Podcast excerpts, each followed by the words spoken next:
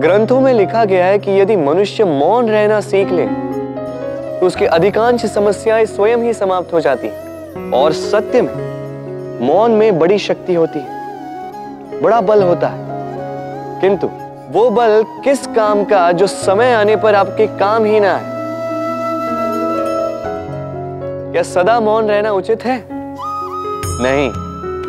इतिहास साक्षी है। संसार में अधिक विपदाएँ इसलिए आई क्योंकि समय पड़ने पर मनुष्य उसका विरोध नहीं कर पाया मौन रहे। यदि मौन रहना शस्त्र है तो उसका सही समय पर उपयोग करना भी आवश्यक है। यदि अकारण मौन रहोगे तो बुरे तत्व उसे सहमति समझ लेते फिर धीरे धीरे वो आपका स्वभाव बन जाता है, आपका अभ्यास हो जाता है। और फिर आपका व्यक्तित्व एक साधारण से पाषाण के भांति बन जाता है। अपनी वाणी का आवश्यकता पड़ने पर सदुपयोग कीजिए।